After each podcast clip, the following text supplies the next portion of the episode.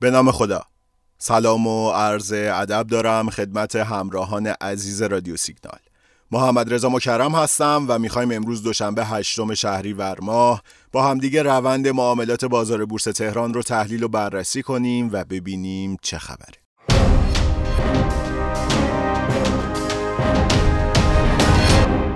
خب شنبه ششم شهریور اولین روز کاری هفته یکی از اون روزای خوب بورس بود.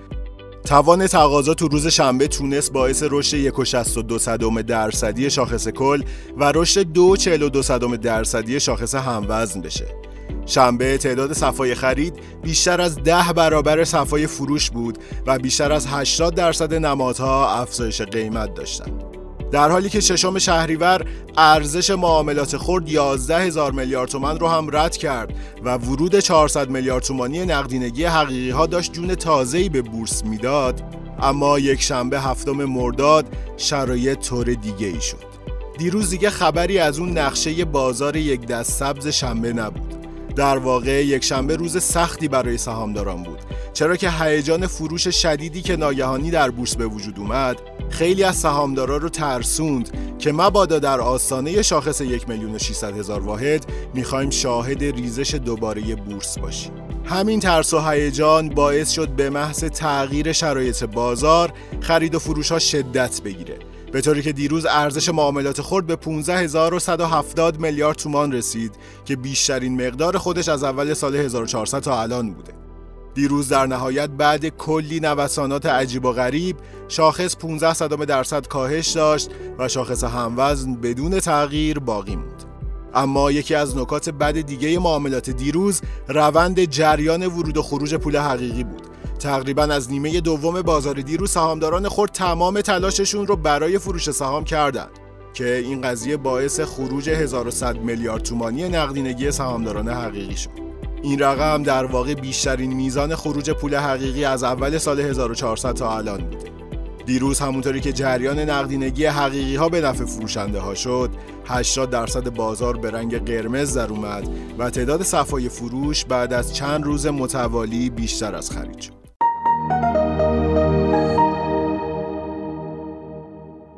فعالین بازار دلایل مختلفی رو برای افزایش فشار ارزها در بازار دیروز مطرح می مثل انتشار اخبار غیررسمی موافقت آمریکا با های ایران در مذاکرات برجام که این مسئله باعث ریزش قیمت دلار شد و چه و چه و چه.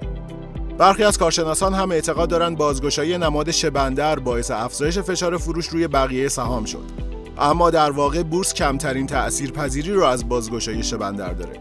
در واقع نمی‌تونیم تغییر جهت بازار رو اینطوری توجیه بکنیم. ببینید زمانی که بازار در یک روند سعودی قرار می‌گیره و بیوقفه بالا میره قرار گرفتن در فاز اصلاحی کاملا طبیعیه. علاوه بر این اتفاقات تلخ سال گذشته بورس سهامداران رو دست به ماشه کرده و به محض تغییر شرایط و افزایش حجم ارزها سهامدارا به جمع فروشنده ها متاسفانه اضافه میشن. اما امروز دوشنبه هشتم شهریور ماه بورس تحت تأثیر هیجانات فروش و فشار شدید ارزها بازگشایی شد. نقشه بازار امروز هم مثل نمای پایانی نقشه دیروز سراسر قرمز بود انگار یه بم وسط نقشه بازار منفجر کرده باشه امروز 90 درصد نمادهای بازار با کاهش قیمت همراه بودند و در پایان تایم معاملاتی نزدیک به 70 درصد بورس به صف فروش نشست. متاسفانه امروز شاهد خروج 2000 میلیارد تومان نقدینگی سهامداران حقیقی از بورس بودیم که نشون از هیجان فروش شکل گرفته در بازار. شاخص کل بورس تهران امروز با 49 هزار واحد ریزش بدترین روز خودش رو از آذر سال 99 یعنی 9 ماه پیش تا الان پشت سر گذاشت.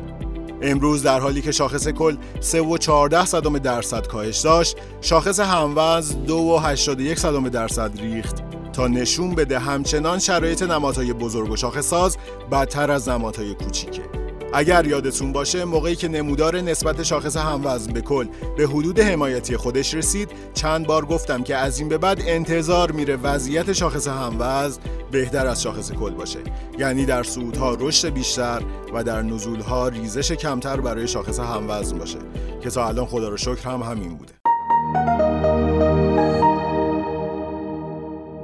خب بازارهای داخلی همشون دچار افت و اصلاح قیمت شدن. سکه امامی از سقف خودش حدود 500 تا 600 هزار تومان ریخت. دلار از دیروز با برخورد به ناحیه مقاومتی 28 هزار تومان بیشتر از هزار تومان کاهش قیمت داشت و الان که ساعت حدود 14 و 15 دقیقه هست قیمت دلار در بازار آزاد تهران حدود 27150 تومان ثبت شده.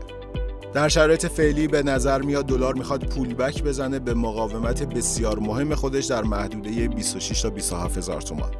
و اما در مورد بورس ببینید مادامی که شاخص کل بالای یک میلیون و 450 تا یک میلیون و 500 هزار واحد قرار داشته باشه اصلا برای کوتاه مدت جای نگرانی نیست. اما تثبیت شاخص زیر این ناحیه می‌تونه اصلاح رو طولانی و فرسایشی بکنه.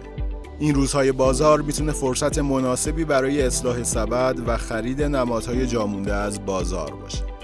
خیلی ممنون و متشکرم که پادکست ما رو میشنوین ازمون حمایت می‌کنین و برامون کامنت می‌ذارین. امیدوارم هر کجا که هستید سلامت باشید. روزتون خوش. خدا نگهدار.